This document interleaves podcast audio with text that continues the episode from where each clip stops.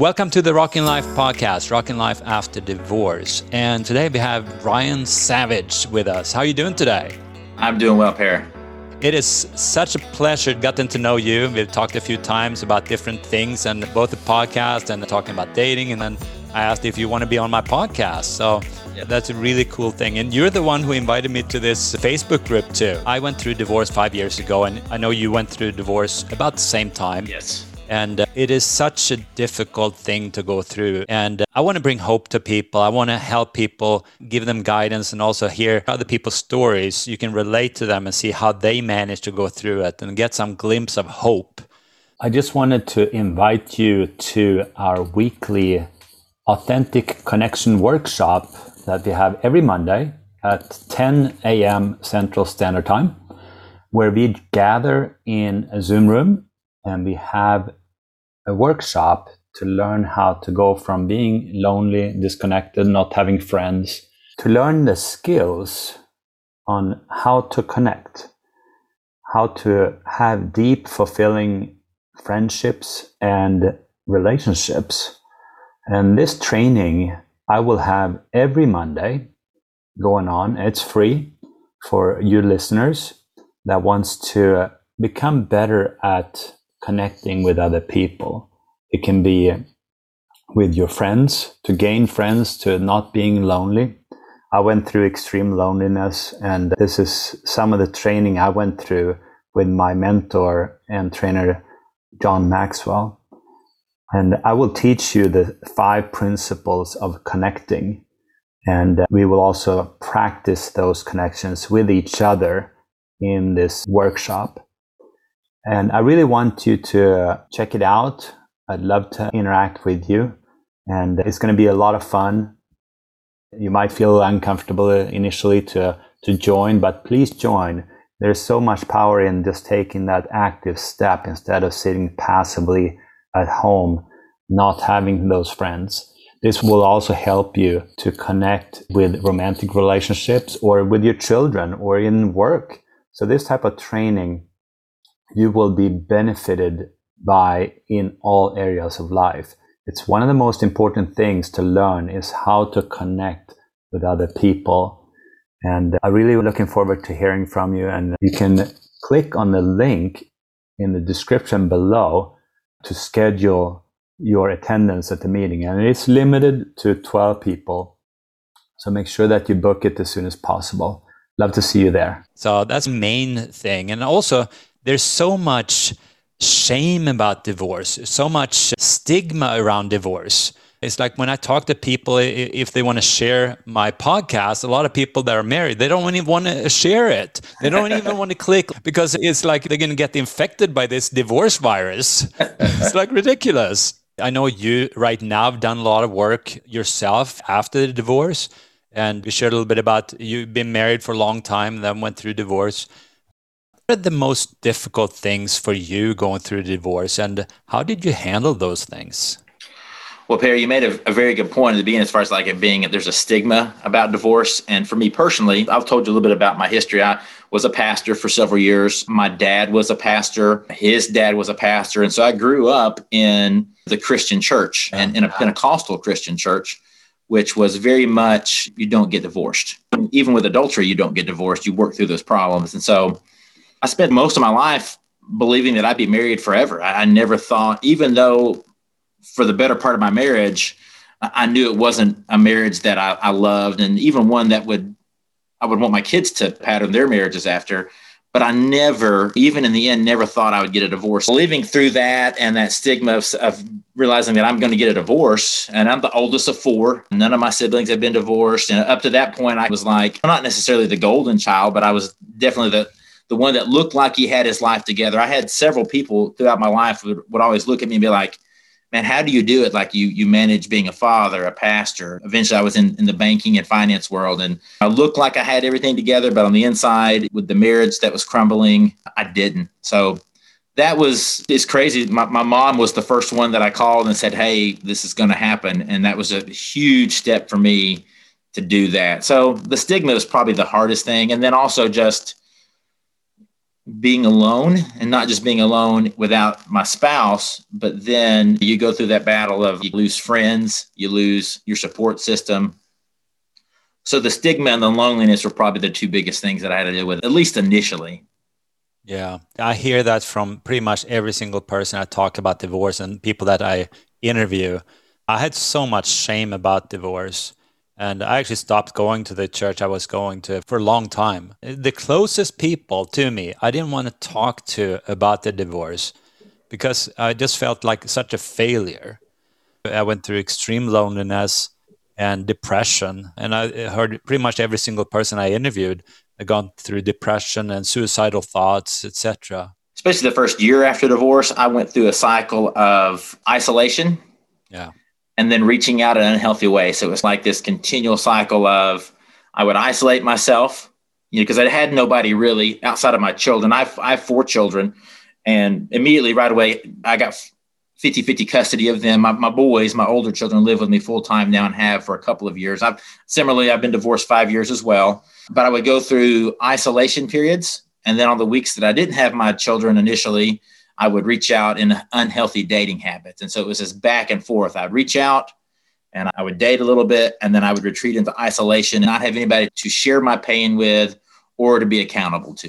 Yeah, I did the same thing. As soon as uh, the papers were signed, I got on a dating app. I was so lonely. I wanted to just have connection, but I was reaching out out of the wrong reason because uh, I just was lonely. And that's not the way to find your, if you're looking for a spouse, to just yes. getting on a dating app, yes. reaching out. Have you ever heard, like they say, don't go to the grocery store if you're hungry? Like never exactly. shop for groceries while you're yeah. hungry because you'll, you just start throwing everything in your cart that you know is not good for you, but you know that it will quench your appetite or your thirst yeah. immediately. And that's the same thing with dating. Like when you're lonely and hurting, it's the, dating is probably the worst worst option. Yeah. you got to satisfy that inner hunger and that inner peace before you start looking for somebody else to help. So, yeah, exactly.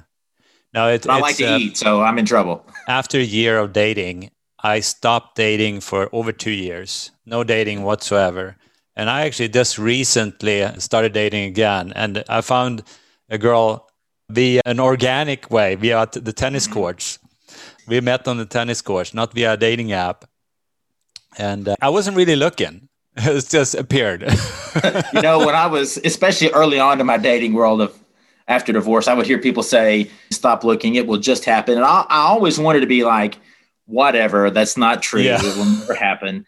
And so I've been divorced five years, and I'll be honest, Per, I've probably been on a minimum of 80 first dates, and a oh, lot wow. of that was probably in the first three years, and probably more than that. I, I really wish I had kept track and I could have written a book about the, the perils of online dating. But I had two relationships in that five year period that both came. Well, the first one came from an app. Second one came from just a, a random Facebook encounter. And then I'm currently in a relationship now that similarly to yours happened organically. We became Facebook friends through the group that we're both a part of, we yeah. were strictly friends for about five months. And then all of a sudden we just both went, wait a second, there's more here. But I never would have taken the time to do that those first couple years after divorce because I was looking for something entirely differently than what my current relationship offers. Yeah. Are you a different person now compared to 10 years ago? Oh, uh, so many ways. I think to my core, I'm still the same, which I, I think similarly, I love people, uh, yeah. which uh, just in our minimum con- conversations, I think you have that same heart of helping people. Yeah through your pain. I've always, and you know, when I was a pastor, that was my passion. Always loved my kids, had a great relationship with them before divorce, have a great relationship with them now. But it's funny growing up in the church, and even when I was a youth pastor and a children's pastor, I always thought like I never had anything that God had to forgive me for that would be huge or that whole idea of grace and I, I know we're probably going to broach this subject in a moment, but I'll go ahead and just let the cat out of the bag. I, I had infidelity in, in my marriage. I cheated on my wife. Uh, longer story than just that, and I'm sure we may get into that. But so dealing with that to where I am now, 10 years ago, I realized how much grace comes into our life and how yeah. much, because I feel like it's been given to me, I'm able to give it to others because we all make mistakes. And so in that aspect, I'm definitely a different person. Yeah, I think it takes time and become wiser, and especially being willing to change. I got a counselor and a coach and a mentor fairly quickly. And uh, it's so much of my growth that's thanks to that, taking those steps of reaching out for help. I don't know, did you ever reach out for help throughout the divorce? When we got divorced, I had been on staff at a church in the area that we live now and resigned. And the pastor, I will give him credit, when I had stepped down, he came into my office and said, Hey, is there anything else going on in your life besides not liking working here. And in the back of my mind, I was like, I wanted to tell him about my marriage and I didn't. And I just, then I, I left the church. And it's funny, I ended up working for a, a, bank as the, as a manager and a lender across the street from that church. Oh, wow. I could look out of my office window and see the, the church. About a year later is when my ex-wife and I started the divorce. The pastor himself came across the street, offered, Hey, I heard what's going on, offered if I needed anything, any kind of accountability. And I, I basically nicely, I just I didn't take him up on the offer. And so for about a year, I did that isolation, reaching out unhealthily. And then a, a, friend of mine who actually I was on staff at with a church a few years ago happened to be at a, a kids camp with my youngest son at the time and heard that I was in a divorce and camp was over with. He called me up and to this day, so that was about five years ago, he's still one of my accountability partners that I, I check in with. Now, that first couple of years, I had accountability, but I didn't use it. And even when I yeah. used it, I still went and did what I wanted to do just because I was in a, a period of, I guess you would say, rebellion and I didn't want accountability. Yeah, initially, uh, when we went through struggles in our marriage, my wife, she wanted to have counseling, and I did not want counseling. Mm. But this was like probably three years prior to the divorce. But then after six months, she asked me uh, three years ago, but then six months after that, I agreed to it. But we, we tried counseling. We were never able to kind of like work through it. There were several things early on in our marriage that we weren't compatible with that we probably should have discovered before we got married. So we were married 16 years, but we never had a healthy, intimate relationship. There were things yeah. in, in her past that caused her to look at intimacy as a requirement and then almost even somewhat dirty. I, that's the only word I can use. And then I had, as a young 20 year old man, I had some unhealthy things. I had an addiction to porn that I was still working through. And I wanted intimacy all the time, and she never wanted it. And so that was a recipe for disaster throughout the 15 years of our marriage. We were great parents together. Our, our kids are great. They're now five years after divorce, pretty well adjusted. But in the end, we had several discussions my ex wife and I did about intimacy. And there was a few conversations where, where, she said that she was fine with how our intimacy level was and I was not. And in the end, I just I made the decision that I was tired of not being intimate with somebody and found somebody to be intimate with. And then honestly, about a week after that, I confessed to my wife I, I wasn't going to be the guy that that cheated on his wife for the next several years or had several partners. Not that that makes an excuse for my actions at all. Funny, I remember I, I called my mom actually the night that I was oh, going to wow. tell my ex-wife, and I, I, said, "Hey, mom, we're having troubles." And it's crazy. My my mom and my two sisters, when I told them we were splitting up, they all three were like, "We saw that coming for years." And I was a little bit like, "What do you mean you saw that coming for years?" Because I thought we had put up a good front that everybody thought we had a good marriage. Yeah. But clearly we didn't, those closest to us, even people that we knew from our church world or close friends, they always knew there was something missing. And it was really the, the intimacy, and not just intimacy with sex, but just holding hands, having deep conversations. And we just, we never did that. And I, I I'll take as much blame as I would put onto my ex for that. So in the end, I just, I remember having a, I had a conversation with God in my car. I was like, God, I'm, I'm done. I'm tired of not having intimacy. Yeah. And it was almost like I, I, some people fall into infidelity. And I think technically I did over years, but then I got to a point where I was like, I'm just, I'm tired. Yeah. And yeah. Lot, I carry a lot of shame with that. And the, and I do carry a lot of shame, but I also don't mind telling my story because with any amount of shame, the more light that's on it, the less shame that you have to carry. Exactly. And I think uh, I'm proud of you to to be able to be open about it and talking about it because I think people that listen and people that hear your story can relate, and also that you were you went back very quickly and just confessed, and I think that's uh, a very mature thing as well. I definitely, my mom to this day will always say, she's like, hey, and it was crazy when I got my divorce. My parents have been always been very loving and supportive. They're still pastors. They're in their mid to late 60s, have been pastors my entire life. And I never thought they would reject me because of my divorce. Yeah. But I, I was always fearful that maybe because nobody in my family had ever gotten a divorce, that maybe yeah. I would be looked upon. But they've been very receptive. And she's just, I just wish, I wish that you could have gotten your divorce before you did that, just because yeah. of the me having not because she's ashamed of me, but because of the pain that it's caused me and my ex-wife. So yeah, and I still don't understand all things when, when it comes to my uh, relationship. They never had any closure. Yeah. And I've decided to forgive. And I know I contributed a lot of things to the divorce as well.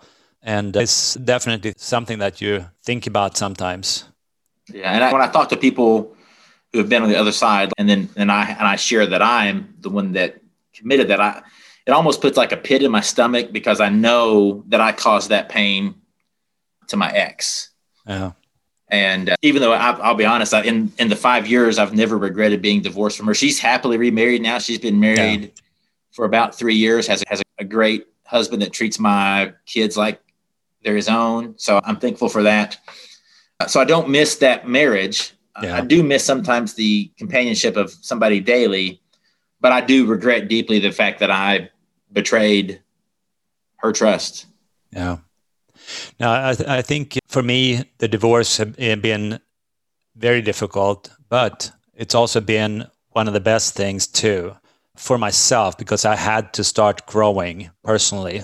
And uh, it was like, okay, now at that point, when you go through the most difficult uh, period of your life, you can decide either you, you, you don't do anything and you hide and don't do anything, or you decide to gr- grow up and take responsibility like you're doing right now. That's awesome. Taking responsibility is one of the keys, I think, to growth yes. and starting on the new journey. And I've never felt better in my whole life right now. I don't have everything in place. It never will be perfect. Life is a journey. But to get on that journey, that bandwagon, and uh, yes climbing that mountain, like I used to say with the rock climbing, it's like uh, life is so much like rock climbing. You're gonna hit some easy paths, and then you're gonna hit some tough ones. Yeah, it's funny not, not to go off of uh, a, a trailer, but so you're a rock climber or a former rock climber? I rock climb with the kids indoors. Okay. So we started that a year ago. My son ah. started, and then we we all started. So all four kids love rock climbing. Okay, yeah. Uh, and it's such a that's one of the reasons why I call this Rocking Life uh, okay. podcast. You may have told me that. I just never. I, my oldest son is an avid rock climber. He is the. He's actually the president of the rock climbing club at the university he attends. Oh wow! he, will he'll indoor climb basically every day. He in fact he just went. We live about an hour and a half from Chattanooga, Tennessee. Yeah. There's a lot of rock climbing there, so he just spent the day there yesterday. So he's, anyways, uh, he loves it my son is two. Uh, like all my kids are good, but my oldest son, he's amazing, a rock climber. Yeah. He, he wants to move to Utah. okay. Yeah, my son went to Utah this summer. Yeah. He, he, and his buddy went and they did rock climbing and they did uh, mountain biking. But you're right. There's so when you it, honestly any kind of sport, but rock climbing especially, because you've got to be very methodical with where you're putting your next hand. Where am I going to put my feet? And so, really, divorce is like the same way. It's like all right, I know where I'm going. How do I get there? Got to make sure that this next thing that, wow. So I dated a woman back the first of the year. I, I similarly, I, I did some stupid dating for a couple of years and one toxic relationship. And then I stopped dating for about two years, occasional dates here and there, but no relationships. And yeah. then I met a woman and really thought I had met somebody that was going to be something long term. So I put my hand up there and grabbed it and thought I was pulling myself up there and then quickly realized that she was not who she said she was. But it was like when you grab that thing and you don't think you have a good hold and you fall off. Yeah. So I tumbled that like it took me a couple of months after that relationship because I was like, I thought I was healthy. I thought I was making good decisions.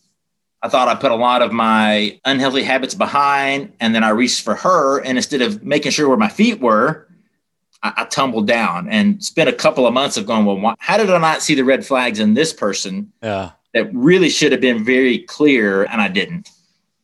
Interesting. Yeah.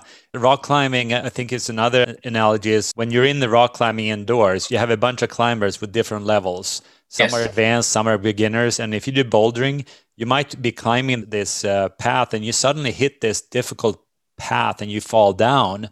And then you can ask somebody else sitting on the mat, just resting, could you help me and, and give me a hack? They usually say, yeah, yeah, if you change that grip to this grip, it's much easier. And then you try it and then you make it all the way up. Yep, that's true. so it's so much like life having a, a good friend or having a counselor or a coach or a mentor is somebody that's already done the journey. For example, an older couple that's uh, been married for uh, successfully married for uh, their whole life or a long term. That is, these people are sitting on the mat, which already cl- done the climb.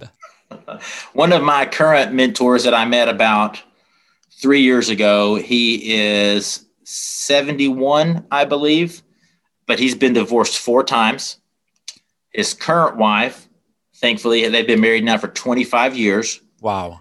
But before that, he went through just just mostly because of his own doing, poor decisions and some infidelity on his part, alcoholism. And so he's been a great tool for me to look at and go, hey, here's what I'm doing now. What would you do or what did you do? And so when you have somebody that's that seasoned with that much wisdom, and then honestly, who has, and he'll tell you himself, he's made all the mistakes. if there's a mistake yeah. that you can make, he's made it. So he's climbed all the rocks. He's seen all the he's seen all the paths. And so having that person, man, if I could have met him like five years ago instead of three years ago, it definitely would have gotten me a lot further, a lot sooner. Yeah, but I think, uh, like you said, to reach out and also be not hiding these things. Shame for me, it was it was several things I was ashamed of, but the divorce was uh, one of the biggest. But when I started sharing about my divorce, I actually did it on the airplanes because I flew between Sweden and the US all the time. Yes, and I wanted to start practicing connecting. And then I started sharing about the divorce, and because that's an intimate thing, the the discussions, the other person started opening up. And not only did I practice connecting with people and how you connect in a good way and get friends, this shame just dissipated. And that is so awesome. So I think it's awesome that you can talk about it and share. And I think a lot of people will be helped by hearing your story. I do a lot of writing now. Like I'm, I'm in a couple of Facebook groups that I try to really just share either what's going on currently, because just like you, you're stepping into that dating phase. I've tried, I've dipped my toe a few times and, and unsuccessful but now I'm dipping into it with a, somebody who's very healthy. And I think with every phase of divorce, we need to hear stories like, yeah. how are you dating with kids? How are you dating? So my girlfriend's 2,000 wow. miles away. So we're long distance. Yeah. And so I think sharing the stories of everything in, in our divorce world, because even if I, re- I was telling her this yesterday, if we happen to get married a year from now, I'm still going to be a divorcee. I will, yeah. I will carry that with me my entire life. Five years into our marriage, there will still be some things possibly that will trigger me from my divorce that I'll be able to help other people with. Yeah. That I'm in a marriage now with stepchildren. And so I'm looking forward to using my journey, whatever it looks like, to help people. Yeah. That's awesome. And actually, one of the main things why I wanted to interview you from the beginning is that on Facebook, you share a lot of times about your relationship with your kids. And uh, you seem to have a very strong bond with your kids. I've had to go through a lot of alienation throughout the divorce and a lot of difficult periods where I believe there's been so much fear in our uh, divorce. And, and my wife filed for the divorce but had just recently moved to the US, and uh, I could not see myself uh, being able to stay in the, the US without getting a green card. And uh, so I filed for full custody. And that put so much fear in this whole process. Mm. Uh, and I got a lawyer, and vo- lawyers can really destroy. And, and he actually called my wife a whore in, in our first meeting at court. Is sick. I fired him the following day and then refiled for joint custody. But it's still so much friction in our relationship. And my relationship with my kids has been a, a roller coaster, but now it's much, much better. But it's so hurtful when your kids won't talk to you for months because of things that are being said just to alienate you and destroying your relationship with your kids. And I know so many other people that that hear this. How have you managed having this seems like a very strong bond to your kids throughout? And does your ex-wife also have a strong bond? I can't speak for her and her bond now because I haven't been around her for five years, but I will say, uh, in a positive note for her, I know I'm pretty certain that she's never said anything negative about me to the children. During the separation and, and, the early part of getting divorced, she made some statements to me personally that were very damaging. I've always been super involved with my children. I was a youth and children's pastor for years. Yeah. Uh, my boys, who are now 20 and 18, I was their youth and children's pastor for several years. So I've always been super connected with them uh, and with my girls as well. So my, my kids now are 20, 18, almost 13, and nine. So I've got a pretty wide range of age for children. So even before the divorce, I did a lot of the parenting. Uh, not that our roles were completely reversed, but I did a lot of the cooking, picking kids up from school. My oldest son, really from kindergarten to eighth grade, I picked him up. I took him to school and picked him up every day almost wow. from kindergarten to eighth grade. And then, of course, my other son who came along as well. But, and then I just, I came from a household whose my parents were also very loving and involved. So I saw that pattern. And then after the divorce, my boys were 15 and 12 at the time. I was pretty open with them on a level that they could understand and not be too revealing. So they were pretty aware from the very beginning of my infidelity in, in a way that I could share with a 15 year old and a 12 year old. So they knew what happened. I, I didn't yeah. want to hide it from them. But I already had a good relationship with them. It wasn't like all of a sudden I decided I wanted to have a good relationship with them. It was something that was built. And then my boys have lived with me now full time for almost three years. It'll be three years in February.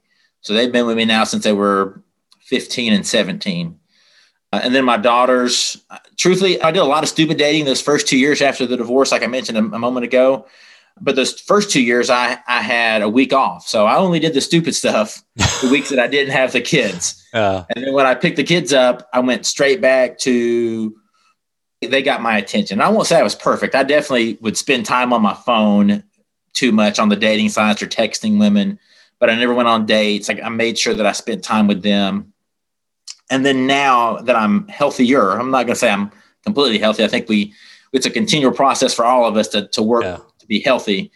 I spend time with them. I I go try to do a, a daddy daughter date once once a week with the girls, even if it's just taking them to the store or something. Oh, that's awesome. Uh, and then my boys and I, they've been my best friends really since they were kids. And yeah.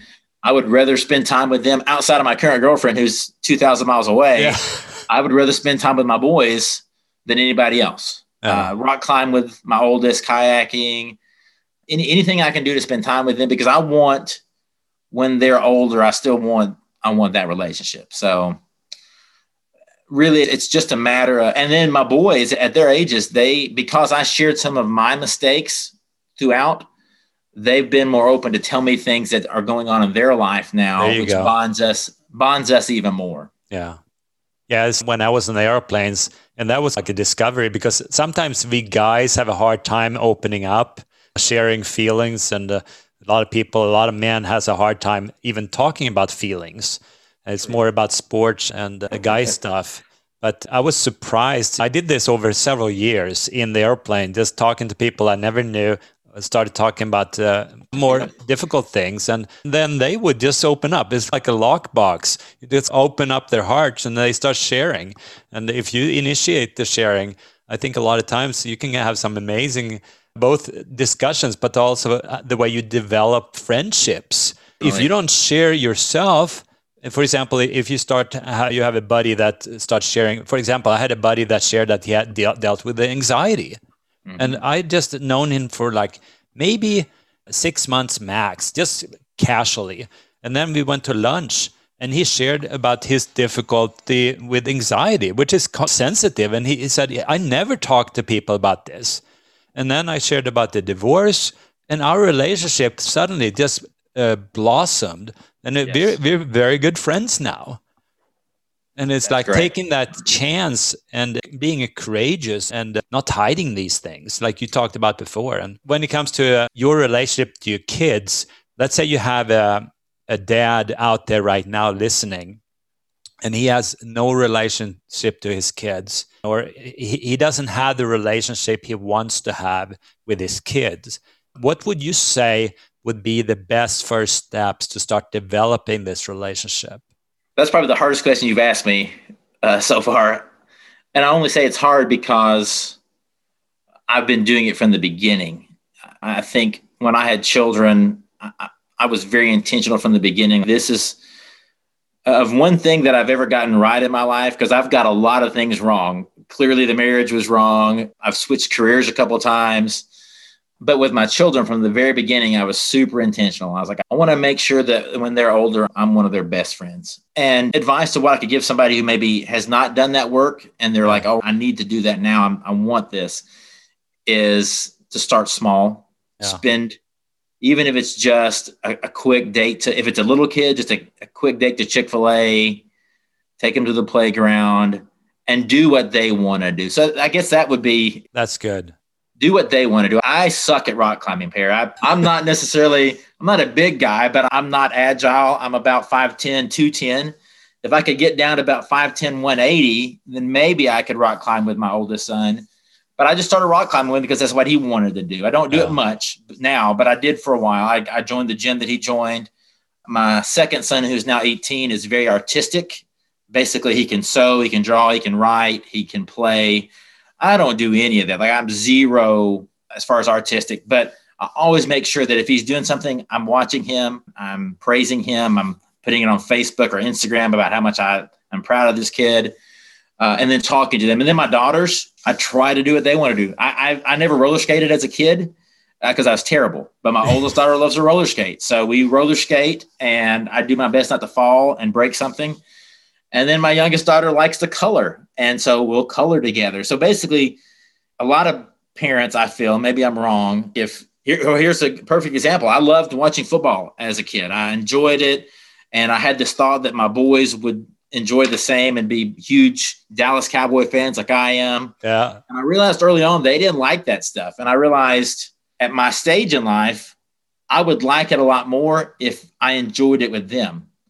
But because they didn't, I, I don't watch much football anymore. I sort of, it's not something I want to do anymore. And so I, and not that I want to lose myself and my children, like I still want my own identity, but I also want to make sure that I incorporate the things that they love into my life. Uh-huh. And then they've challenged me. My oldest son, I bought kayaks this year. I love kayaking. So really just finding some commonality things that you and them. Oh, and for my girls, I've always loved to cook. So my girls cook. We bake bread. We bake homemade cookies. There you go. Uh, Anything that I can do that's going to put me into spending time with them. Really good advice when it comes to start small and also to being detective and figuring yep. out what do they like to do and that takes a little bit of time i think to especially if you start from scratch or if you start over to kind of ask those questions and not push it and uh, be patient too because it's a long life and uh, sometimes you can be uh, it can be a lot of hurts it can be a lot of difficulties a lot of emotions in this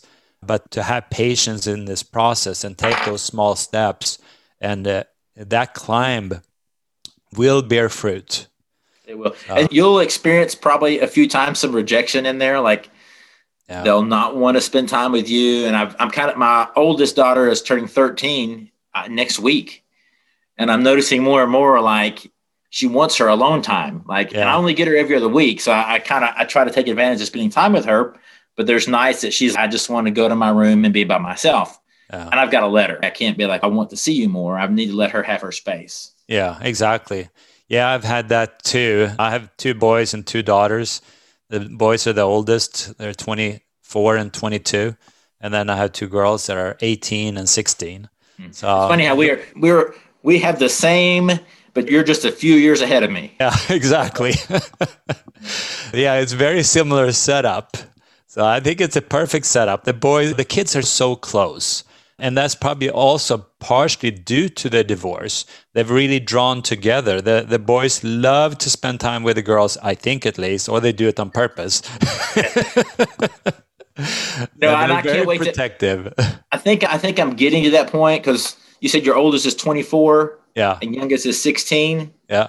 Yeah. So with my nine year old, there's not a lot of nine year old and a 20 year old have in common. No, we exactly. Play, we do play board games together. So I do look forward to that dynamic of maybe four to five years from now when my youngest is hitting that 16, 17 year old and they'll be able to join in on because my 13 year old daughter now and my sons and I have a lot of rapport and we we're very sarcastic. I learned that I made a mistake in like teaching them teaching them sarcasm and wit yeah. because they turn it back on me. And now the oldest daughter is she's probably worse than the boys. And oh, but it's, wow. it's, it's fun having the witty banter when we play games and get together. So yeah, now that's something that I, I really appreciate that the kids are so tight knit. They really take care of each other and they care for each other.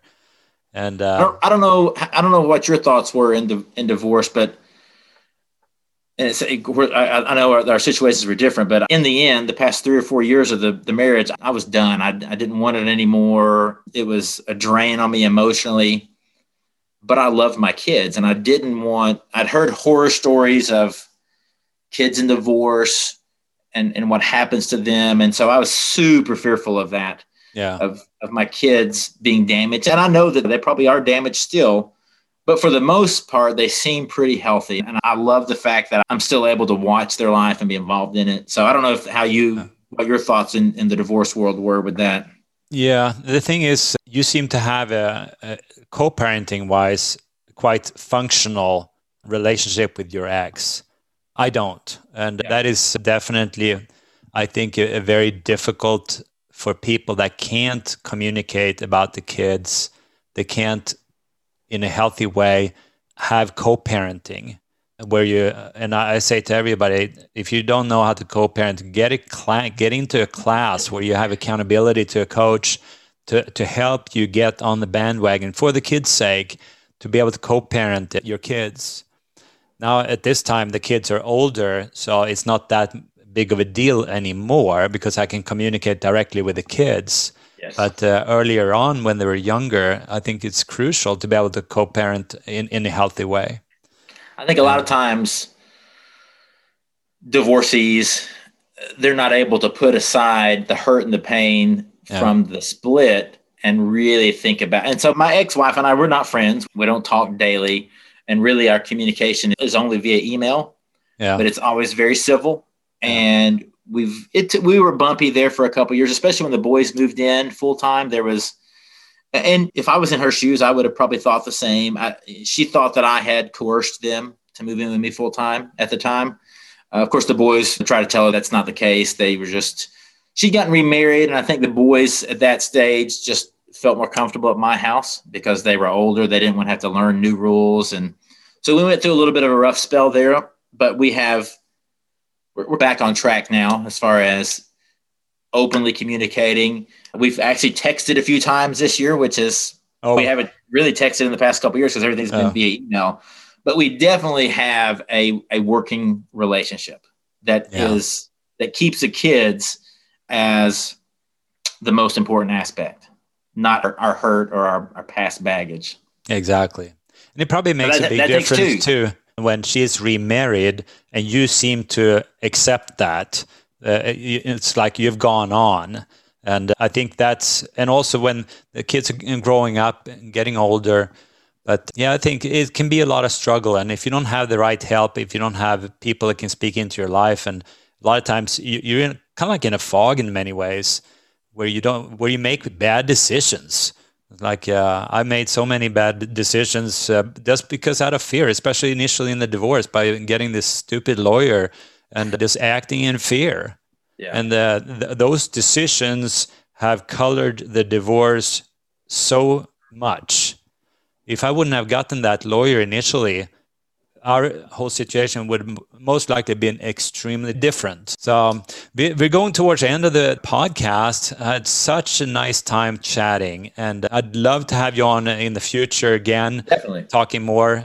One of the things that I'm going to end this podcast is when you talk about your kids having a, a divorce if you have a dad right now, he's listening and, and he's gone through this very difficult divorce.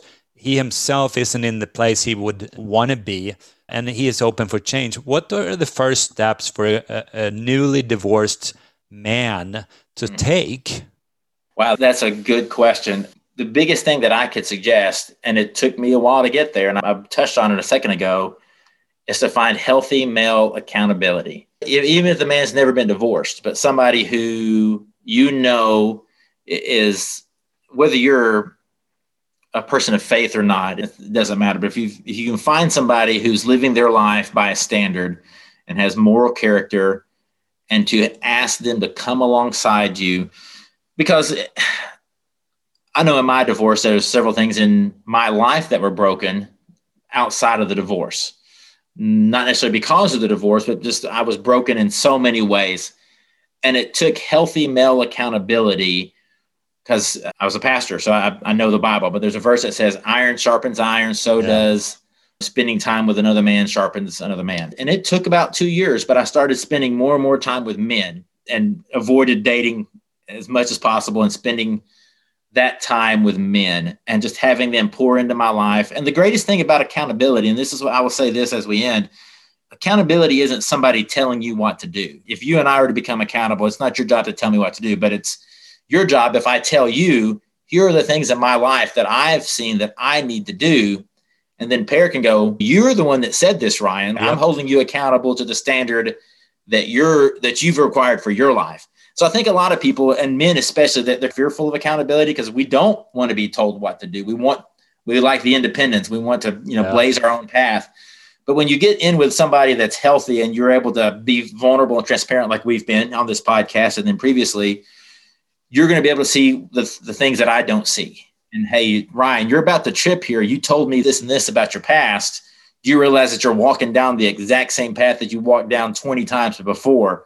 So having healthy male accountability, honestly, is probably the, the biggest catalyst to change after divorce. And uh, you may have people, some of your friends that are married that have clicked on this, like you said, were afraid to click on it and they're married. If you're a married man, and even if divorce isn't even in the future, but especially if you're a married man and your divorce is rocky, healthy male accountability. That's probably the biggest catalyst to save a marriage. To I knew that. I've known that my entire life. I, I knew that's even in the midst of my stupidity after divorce. For me personally, I kept hearing the Holy Spirit say, "Find men, like find men to spend time with." And I ignored it because I happen to like women. I happen to like going on dates with women and spending time with them. But I knew deep down that it was a healthy male accountability. So you did not have male accountability prior to that? I did in the past. So okay. briefly, so we moved here. I live just outside of Nashville. We moved here about a year and a half before the divorce. And so I had friends that lived off, right? Yeah. But moved here, isolated myself a little bit. And I had people in the area too, but I also I was in that I was in that season of shame where I, I knew my divorce, I knew my marriage was not what I wanted to be. I was still a little bit battling with pornography at the time. And I also knew that I was ready to cheat on my wife. Like I, I couldn't go to a, a, healthy male accountability partner and say, guess what? I've made the decision that I'm ready to cheat on my wife. What do you think about that? Yeah. They, they would have said no. so I spent that season of about a year before my divorce and then a couple years after basically flirting with male accountability because I knew I needed it but then when I finally decided I needed it, I found two or three guys here locally that I didn't know before. And then I've leaned on. In fact, I had lunch with one of my long term friends yesterday that I've known for 22 years. So I, I, went back in the past and leaned on those guys and then added new people to my future, some of which have experienced similar things that I have. So I did not have close friends throughout the marriage. I had the family but in a way isolated from friends uh, in an unhealthy way where I did not have close friends. I didn't have accountability to people. And it's actually quote thanks to the divorce that I started right. to reach out, and now I have awesome fr- close friends. And uh, it's I, crazy, I, Per, how I think men, especially, like we are, we're fearful of closeness. Yeah, like we don't want to let somebody in. And I, so my boys, they still hug me. Like they're 20, they're 18, and they still. My yeah. my 18 year old was walking through last night, and he sat on the couch and just wrapped his arms around me for a second before he went to bed. And I told him I loved him, and he went to bed. But I think that's healthy. Like when you and I finally get to meet, I'm going to give you a, a, big hug. Yeah, absolutely. But it's, but it's more than the physical part. It's being able to say, I want you to see me and not run away. Like, I'm going to yeah. tell you all my dirt. Now you got to be careful. You can't tell your dirt to everybody, but no, you need to have a select amount of people that correct. you share everything with. But uh, yeah. to be able to be vulnerable like we are today, I think it's very healthy to be able to talk about difficult things. And it's very attractive too when you talk to somebody that can be vulnerable and open. Yes. Uh, it's extremely yeah. attractive. And I think we need more of that. That's part of why I started the podcast to be able to talk about these things because there's so much stigma around it. Nobody wants to talk about it, and mm-hmm. it's like uh, crazy. Yeah, it's easier to hide things in the dark. It's just it's yeah. safer. but I, I, pre- I, I'm very thankful for you and the podcast, and I look forward to hearing more and, and being more involved. Yeah, I just want to thank you again for being on the podcast. I'm just going to share a little bit. The the podcast I send every Monday. I release a podcast every Monday, and it's all about helping people move through divorce in a healthy way. I usually call it navigate because it's a way of navigating. It's not a straight road, and it's not nobody has an exact answer. But to reach out and get help either through uh, a friend that you you trust. That's a key word, trust. And uh, share your story. Getting an accountability partner, getting a coach, getting a mentor to help you along this journey because you cannot do it by yourself. It's impossible, I would say. It's at least going to take you a lot, lot longer. And in the podcast, we, we share stories. It's so much power in stories. You've heard Ryan's story today.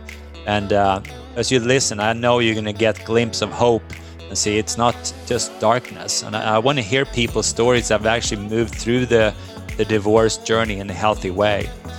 And uh, I think it's a lot of wisdom that you, Ryan, shared. And I really appreciate your time here with us today. And I just want to end on that note. And you, your listeners, have an awesome day. And thank you, Ryan, for being on the podcast. Thank you.